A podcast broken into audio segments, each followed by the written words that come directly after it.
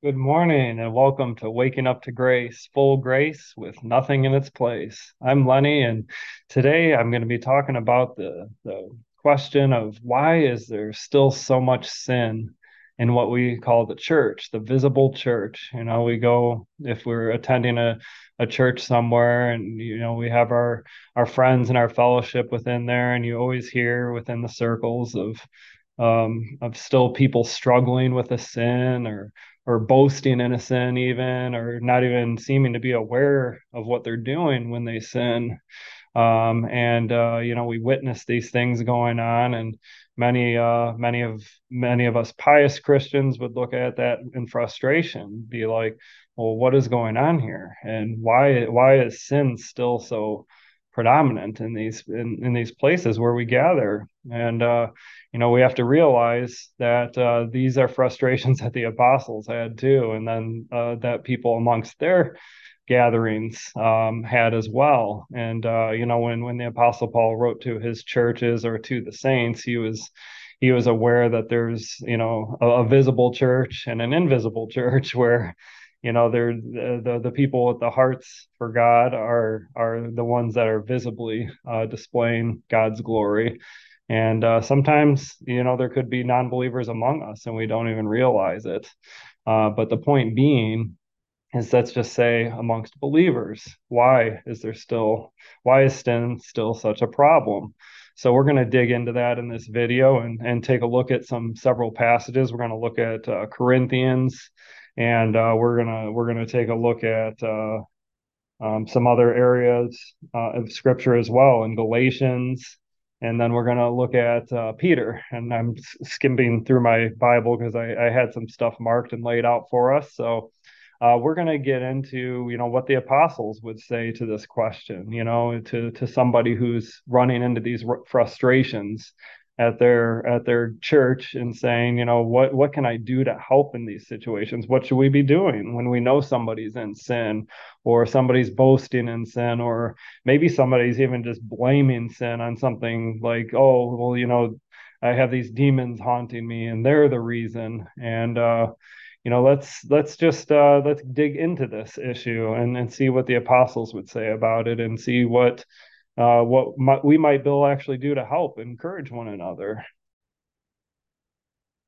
So oftentimes grace teachers, such as myself, would would bear the blame of giving people a license to sin, and somehow we we get conf- uh, people confuse the message of the gospel that the apostles clearly taught the freedom that we have in Christ that's clearly taught. And we'll mention some of those passages in scripture. And people mix that up with us saying and condoning sin and saying sin is is no big deal. It's been done away with. Don't even worry about it anymore. Don't even think about it. And you know, that's not at all what the grace message would teach. It teaches something very differently. It's just a matter of how we address sin it is what makes us distinctive over something that uh, I would call legalism, which is predominant in most uh, establishments that you would go to. So you have two different ways of dealing with sin, let's just say, to start with. You have rules and regulations and uh, human discipline that we could give to people. Um, and we can uh, we can teach them to do better through rules, or we could teach them spiritually. So, which one did the apostles use? Let's take a look and see. Let's see what the apostles would have been trying to do. So, in First Corinthians, uh, we have uh, an issue of sexual immorality going on in the church, and we're going to take a look at uh, what Paul did about it and the outcome that came from it, because I think this is an interesting example. And then we'll further go on to uh, some other passages for for more understanding. So in First Corinthians chapter 5, uh, Paul writes, It is actually reported that there is sexual immorality among you, and of, and of a kind that does not even occur among pagans. A man has his father's wife, and you are proud. Shouldn't you rather have been filled with grief and have put out of your fellowship the man who did this? Even though I am not physically present, I am with you in spirit and I have already passed judgment on the one who did this, just as if I were present. When you are assembled in the name of our Lord Jesus, and I am with you in spirit, and the power of our Lord Jesus is present. Hand this man over to Satan so that the sinful nature may be destroyed and his spirit saved on the day of the Lord. Your boasting is not good. Don't you know that a little yeast works through the whole batch of dough? Now let's pause here. He's talking about their boasting. They're boasting in his sin. Okay, so just keep that in mind. Your boasting is not good. A little yeast works through the whole batch of dough. So, what does he mean by that? He says, Get rid of the old yeast, that you may be a new batch without yeast, as you really are. For Christ, our Passover lamb, has been sacrificed. Therefore, let us keep the festival, not with the old yeast, the yeast of malice and wickedness, but with bread without yeast, the bread of sincerity and truth. And so then he says, I have written you in my letter not to associate with sexually immoral people, not at all meaning the people of this world who are immoral or the greedy and swindlers or idolaters. In that case, you would have to leave this world. But now I am writing that you must not associate with anyone who calls himself a brother, but is sexually immoral or greedy, an idolater or slanderer, a drunkard or a swindler. With such a man, do not even eat. What business is it of mine to judge, judge those outside the church? Are you not to judge those inside? God will judge those outside. Expel the wicked man from among you.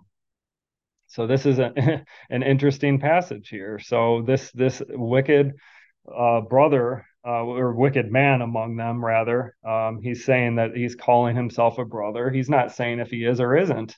Uh, Paul doesn't have God's goggles and God vision to know who's actually fully saved and who isn't. So he has to he has to make an assumption and he seems to be wanting to make the assumption that this is a could be a brother if you see what ends up happening later. So he he wanted him to be handed over to satan so the sinful nature would be dealt with. And for some somehow he was figuring that this this guy would come to terms. If he was a believer he would come to terms with what he had done through through this uh, for the, through this expelling process that they were going to not associate with him to shame him for his sin. And but he but he makes it very clear you know not to to leave him there um, for too long in another passage. And um, uh, so he he didn't want this guy to just be canceled altogether. He what what uh, the context of the passage is that he wanted him to be expelled for a while and let him back in. And let's see what happens later in uh, second corinthians when he writes back an interesting happening occurred and we're going to find that this was a, a pretty neat thing that went on. Okay, so one more thing before we get into the second Corinthians, I wanted to just mention a couple other things uh, that Paul had said uh, after that. He, he goes on to say, Do you not know that the wicked will inherit the kingdom of God? Do not be, see, de- de- be deceived. Neither the sexually immoral, nor idolaters, nor adulterers, nor male prostitutes nor homosexual offenders, nor thieves, nor the greedy, nor drunkards, nor slanderers, nor swindlers will inherit the kingdom of God. So that's quite a list there, you know, and we point a finger at certain ones on this list often, but we don't realize that we're guilty of others. And so we we can't go around pointing the finger and, and blaming any any one sin uh, as being worse than another. He combines all these things together. So think on that before you go pointing the finger at one being somehow the master of all sin. He's making sure that we realize that all these things are bad. But what does he then say? What does he say afterwards? He says, and that is what some of you were. But you were washed, you were sanctified, you were justified in the name of the Lord Jesus Christ and by the Spirit of our God. Washed, sanctified, justified, meaning that you've been cleansed meaning that if that sexually immoral brother was in fact a brother and he was a believer he's going to come back around. He's to he's to come back around. And the best thing that paul was trying to tell them to do was to shame him make him wake up and realize that that this was nothing to be boasting about and in the passages that we head into later, we'll, we'll prove this, uh, this method and support it. And it'll also support the reasoning behind having to do this. And so it gets interesting. Uh, but Paul also, you know, before we get too far, says everything is permissible, for me, but not everything is beneficial. Everything is permissible for me, but I will not be mastered by anything. And so that is a spiritual, that's a spiritual teaching that he's following up all this stuff with. He's making clear that they know that they're free to do all things, but not to be mastered by these things. And their boasting in it is what bothered him the most, it seems, when you write about that. Because what does it mean when we're boasting in sin? What does it mean? I mean, who would do that? Uh, isn't that how we came to Jesus in the first place? It was a repentance it was a changing of mind that God gave us. He he enlightened us to realize how sinful we were. And so if we go around thinking that that sin is is somehow good and boastworthy again, there's something wrong inside. But what is wrong? Is it that we need more rules? Or is it that we need more spirit? And how would we how would how would the spirit teach? If it's more spirit, how would the spirit teach us to correct this? Well, let's see first what happens and unfolds in the story of in, Second Corinthians as it goes on. Okay, Second Corinthians, the story the story continues. So um, it, it reads now: If anyone has caused grief, he has not so much grieved me as he has grieved all of you. To some extent, not to put it too severely, the punishment inflicted on him by the majority is sufficient for him. So Paul is saying that the punishment was sufficient, that they delivered to him. He said, Now instead, you ought to forgive and comfort him, so that he will not be overwhelmed by excessive sorrow. I urge you, therefore, to reaffirm your love for him. The reason I wrote you was to see if you would stand the test and be obedient in everything. If you forgive anyone, I also forgive him. And what I have forgiven, if there was anything to forgive, I have forgiven in the sight of Christ for your sake in order that Satan might not outwit us, for we are not unaware of his schemes. So, you know what we what we see here is that uh, these these temptations uh, uh, and and these things that went on in their church, this this was not from the spiritual realm. You know whether we, you know, he Paul's calling it Satan, you could call it uh, demons, you could call it the flesh, and um, you know the world. excuse me the world uh, and the flesh are a strong enough force alone when we realize that we were dead in our sin before we came to Christ. And uh, so, you know, what we what we have here is, you know, the, we we can't be outwitted by these things. We have to be spiritual, and so it's amazing to me that you know he he he hits so hard on sexual immorality, so hard to the point he wanted this brother uh, expelled you know, from them, but it was for his own good so that he would come back around. And what was it that he needed to come back around to? Was it to come back around to a set of rules and regulations that were presented? Was Paul trying to make rules and regulations and enforce those? Or was there something else going on?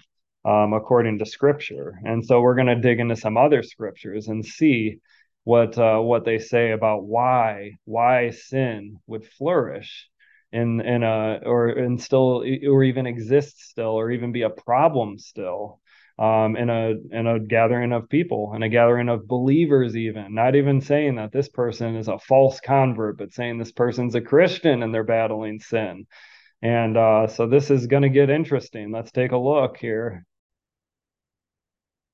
Okay, so first let's take a look at what Peter says. And this is this is such an interesting and fascinating verse and such a spiritual verse on so many levels that that when Peter says this, he says, "For this reason make every effort."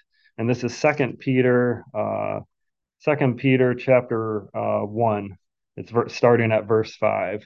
For this very reason, make every effort to add to your faith goodness, and to goodness knowledge and to knowledge, self control, and to self control, perseverance, and to perseverance, godliness, and to godliness, brotherly kindness, and to brotherly kindness, love. For if you possess these qualities in increasing nature, they will keep you from being ineffective and unproductive in your knowledge of our Lord Jesus Christ. Ineffective and unproductive. So he's saying, make every effort to add to these things the the faith that God has given to you and make every effort to add these things which really is spiritual because the spirit can do this. He's what he's telling you and trying to teach you here is what the spirit teaches us so that you know when you're following the spirit or when you're following the flesh. And we ought to want to follow the spirit should we not? Um, if we love God, if God's love has been uh, instilled into us, we should want to do those things.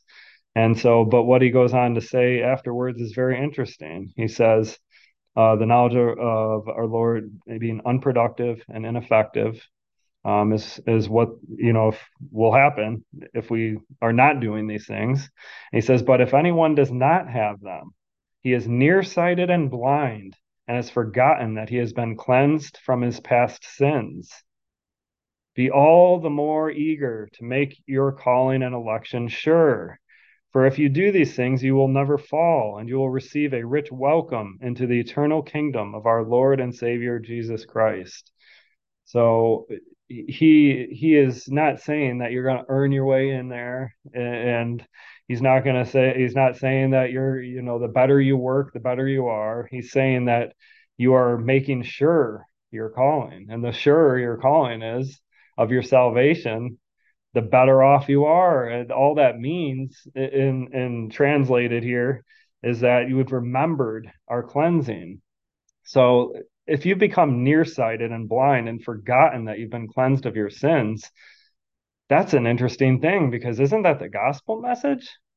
So, you know, we have this gospel that Christ forgives us fully and completely, and that our sins have been washed away, we've been made perfect forever. And yet we have this example here that Peter's saying that there's people among us that you could call brothers in Christ that have forgotten their cleansing so where does grace take uh, you know take effect here? Grace is everything in this situation because grace is what teaches us our cleansing.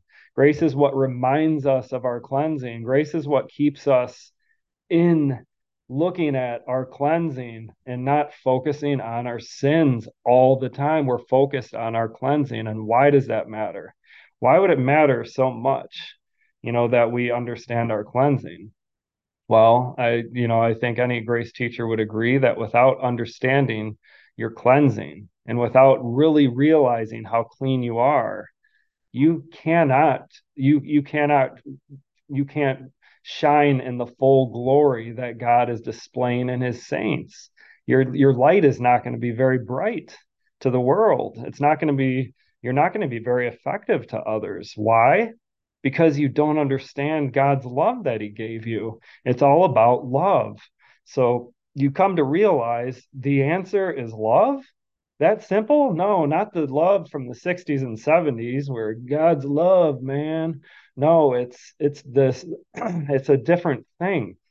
So where does, you know, where does uh, you know, does the moon itself, for example, on an earthly level, does the moon itself uh, produce light? Or is it the sun that produces the light? No, it's the sun that produces light. And in the Christian faith, what is the sun? It's the Son of God. He produces the light.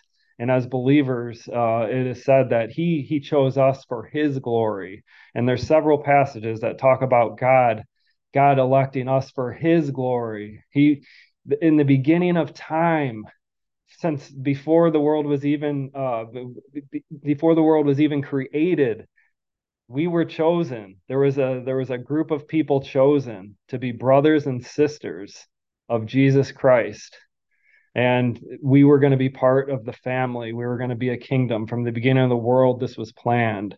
And so you were part of this plan from the beginning to display his glory. And so when the sun's glory is displayed in you you reflect it. And our light shines coming from him just like the moon shines coming from the sun. We show his glory but how do we show his glory in our lives to others by his love not ours by reflecting his love. And the only way that we can reflect his love properly is if we understand our cleansing. And so remember the cleansing. So how can we help somebody who's wrapped up in sin? We have to remind them of their cleansing maybe somehow along the way they're they're they've they've somehow become unwired. Their repentance has gotten confusing to them in their own earthly minds. Even though they realize that they are in sin and God rescued them from that they've forgotten the magnitude of that of God's love that he lavished on them that they didn't deserve that they absolutely deserved the worst for what they had done but God saved them so how could you continue to do something that you know is just wicked that's what the apostles are trying to say remember the love of God don't understand the love of God grow in the love of God and these things will stop be flourishing amongst you. And so we're going to look at Galatians and see what Paul says about it and see if he agrees with Peter. So let's take a look here. So now we're going to take a look at what Paul would have been teaching people, what Paul would have been teaching that they would have had to come back into after committing bad sins. If he had expelled somebody for some horrible sin, what was it that he would want to bring them back into? uh, so that they could understand. We already know what Paul says about the law and what the law brings, and uh, the law increases sin. The law came to increase sin. So we know that rules and regulations weren't going to help them. They those don't help anybody. So he didn't have a list and a checklist of follow this list and uh, you know ask for forgiveness daily and here's your prescription and this will take care of it. No, he didn't say that. Let's see what he did say. He said, So I say, live by the Spirit, and you will not gratify the desires of the sinful nature. For the sinful nature desires what is contrary to the Spirit, and the Spirit what is contrary to the sinful nature. They are in conflict with each other, so that you do not do what you want. But if you are led by the Spirit, you are not under law. So this is this this could be would be more of a reference to somebody who is not led by the Spirit. If if you were led by the law, for instance, you're in con you're contrary with the spirit. Uh, just like Jesus used the analogy of the old wineskins. You can't put new wine into old wineskins. Law and grace don't mix. The wineskin would burst and both would be ruined. So we have to follow the spirit. What he's describing is when you start going into the flesh, you start going into uh, uh, human effort in any way and start attributing human effort, you fight against the spirit. And so what he what there's there's different reasons why somebody could forget God's love. And most of the time, it's not because they were given a license to sin. Most of the time, it's because they've fallen back under rules and regulations. Human effort has taken them and distracted them and taken them captive. So he says here the acts of the sinful nature are obvious sexual immorality, impurity and debauchery, idolatry and witchcraft, hatred, discord, jealousy, fits of rage, self ambition, dissensions, factions, and envy, drunkenness, orgies, and the like. I warn you, as I did before, that those who like this will not inherit the kingdom of God, who live, those who live like this. And um, and earlier he had said, but you are are no longer like this. So he makes the distinction. He's talking about unbelief here, and he's talking about the things that are produced by nature when you don't believe. This is natural man and the things that he will do. And this is uh, you know yet another reason why you could say uh, you need secular laws to to keep people in place because by nature humanity is going to do the wrong thing because they're selfish and their and their desires are evil. And so that's you know that's where you start getting into secular authority and where they overstep their bounds would be when they tell you what to believe and tell you what you can and can't say or do or believe or rather do but say or believe because secular authority cannot make anybody believe anything and so they have boundaries there but we need to keep humanity in place because humanity is evil. So laws are good to regulate good and bad, good laws that maintain good and bad principles. Because if without fear of punishment, this is what the world looks like. And uh, do you, would you want to live in that world?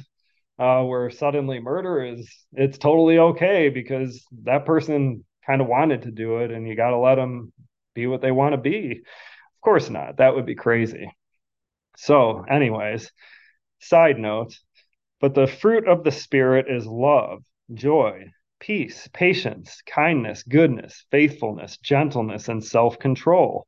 Against such things there is no law. Those who belong to Christ Jesus have crucified the sinful nature with its passions and desires. So, how did we crucify the sinful nature? Well, Christ really did it. He crucified us when we came to belief. He, God distributed us faith. He changed our minds, and then our minds were changed, and we were able to cooperate with Him now in the Spirit. Now we can do things in the Spirit, and now we can see His holy word and appreciate it. So, we've now crucified the sinful nature with its passions and desires. So, since we live by the Spirit, let us keep in step with the Spirit, he says. Let us not become conceited, provoking, and envying each other. Now, why would he say that? Provoking and envying each other. What does he mean? Well, the Galatians were caught up in rules and regulations. They were getting caught up in a, a grace that was mixed with law. So he's saying, do not let us become con- conceited, provoking, and envying each other, as in falling back into rules and patting each other on the back for being good. So this is pretty interesting. He's rebuking bad, uh, uh, bad uh, actions and things like that, but he's also rebuking patting each other on the back for our actions. So, hmm, this is definitely not a secular teaching. This isn't something that you could teach in school and everybody's going to understand. This is a spiritual thing. So uh, we do not live by laws and regulations. We live by spirit, and spirit is the only thing that can change our lives if it's going to for the better. As is mentioned in Titus, that the Spirit teaches us uprightness and goodness and uh, lists such things. So the fruits of the Spirit come from where? The Spirit. Jesus is the vine, we're just the branches. So, anyways, he continues on and says, uh, Brothers, if someone is caught in a sin, you who are spiritual should restore him gently. But watch yourself, or you also may be tempted. Carry each other's burdens, and in this way you will fulfill the law of Christ. If anyone thinks he is something when he is nothing, he deceives himself. Each one should test his own actions. Then he can take pride in himself without comparing himself to somebody else. For each one should carry his own load. Now, this is spiritual again. This is spiritual. You know, if, if he's saying take any, then he can take pride in himself. He he is meaning that you could take pride in who Christ has made you just to be clear on that, you know, it'd be easy to mix that up because clearly he's talking about self effort and pride being bad. So you think, oh, is that double talk? No. Taking pride in yourself would be your new self, the new creation, is what he's referring to here. He says, anyone who receives instruction in the word must share all good things with his instructor. So that's pretty cool. He's telling us to encourage those who are encouraging us, help us along. You know, it, it's a very, uh, very tough world out there for the Christian. You know, uh, the the the justice system on this earth if you were to to, to look at it, uh, is pretty pretty uh, pretty crazy because it seems like the evil people are having all the fun and the good people are, are just getting ridiculed. Uh, the good people, meaning people proclaiming God, the good and Almighty God, they get ridiculed on this earth. But grace teaches us why that is because there's something afterward that's better, and that all the wicked will be punished, and that all the good will inherit the kingdom. So grace teaches us why the world is is fallen, and and we start to understand the fallenness of it. Kind of interesting. Side note again. Sorry about that. Do not be deceived. Uh, he says, God cannot be mocked. A man reaps what he sows. The one who sows to please his sinful nature, from that nature he will reap destruction. The one who sows to please the Spirit, from the Spirit will reap eternal life. Let us not become weary in doing good, for at the proper time we will reap a harvest if we do not give up. Therefore, as we have opportunity, let us do good to all people, especially to those who belong to the family of believers. And then he goes on to say, Those who want to make a good impression outwardly are trying to compel you to be circumcised. And that was pertaining to the law. So he's basically compelling you to follow law and rule. The only reason they do this is to avoid being persecuted for the cross of Christ. So when you have an establishment that's teaching nothing but good works and good deeds and leaving Christ out of the mix, they're afraid of persecution. And uh, they're they may be patting you on the back for all that good stuff you've been doing and all the rules you've been following, but they're missing the point, and they're afraid of persecution. So we we see here as, as Christians when you're proclaiming that God is all powerful, God is all sovereign, and that uh, God is the judge of all things, you get yeah, you don't really get a big round of applause from people. But if that, that's that's where bad doctrines come in. They teach a little flesh, they sprinkle a little flesh into there. But he says, uh, you know, he says that we will uh, we will reap what we sow. Um, so let's hone in on that a minute. Reaping what we sow. From if you reap from the spirit, you reap eternal life. But if you reap from the flesh, you will reap destruction. And so you have on one hand that could be pertaining to belief. Uh, you know, the flesh is obviously going to be destroyed, and then the spirit is going to have eternal life. But there's there's a parallel thing going on where you know, as saints, we can still sin, and you can be a fully forgiven, fully pure, and before the eyes of God, made right, and still be miserable. And and why would that be? Why in the world would that be? Because the it's it's the laws of the nature if you follow the nature and you follow sin and you indulge in these things you will you will wear the scars from them. You're going to suffer. The world will pay back the world for what happens. And uh, the the world is and uh, you know these these things they have payments. You know I, I mentioned earlier that the evil will flourish and they do in the worldly way but they do not flourish in peace. They do not flourish in and goodness and they don't flourish in love. They have no love the wicked have no love. They don't even know what love is.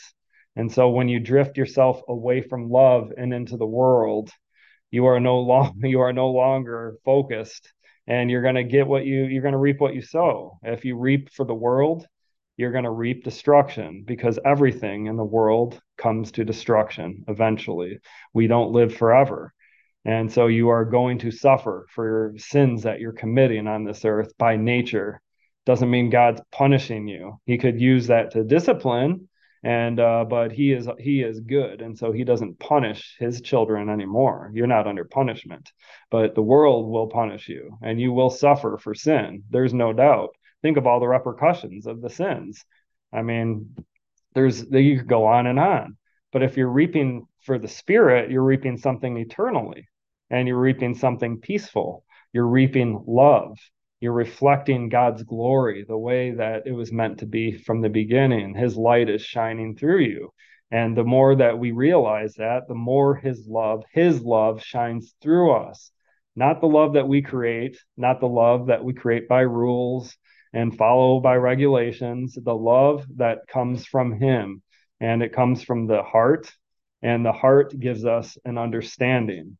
And so when we understand things from the heart and not from the fleshly intellect, we become more spiritual. And so this is all that they're laying out for us. So if you know somebody struggling in sin, don't keep trying to hammer them with rules and regulations. Bring them back to the gospel. Maybe they haven't even heard their cleansing. Maybe they don't even, there's people out there that don't even understand their cleansing in the first place, let alone forgetting it you know you have two different groups out there. Some have never even understood it in the first place.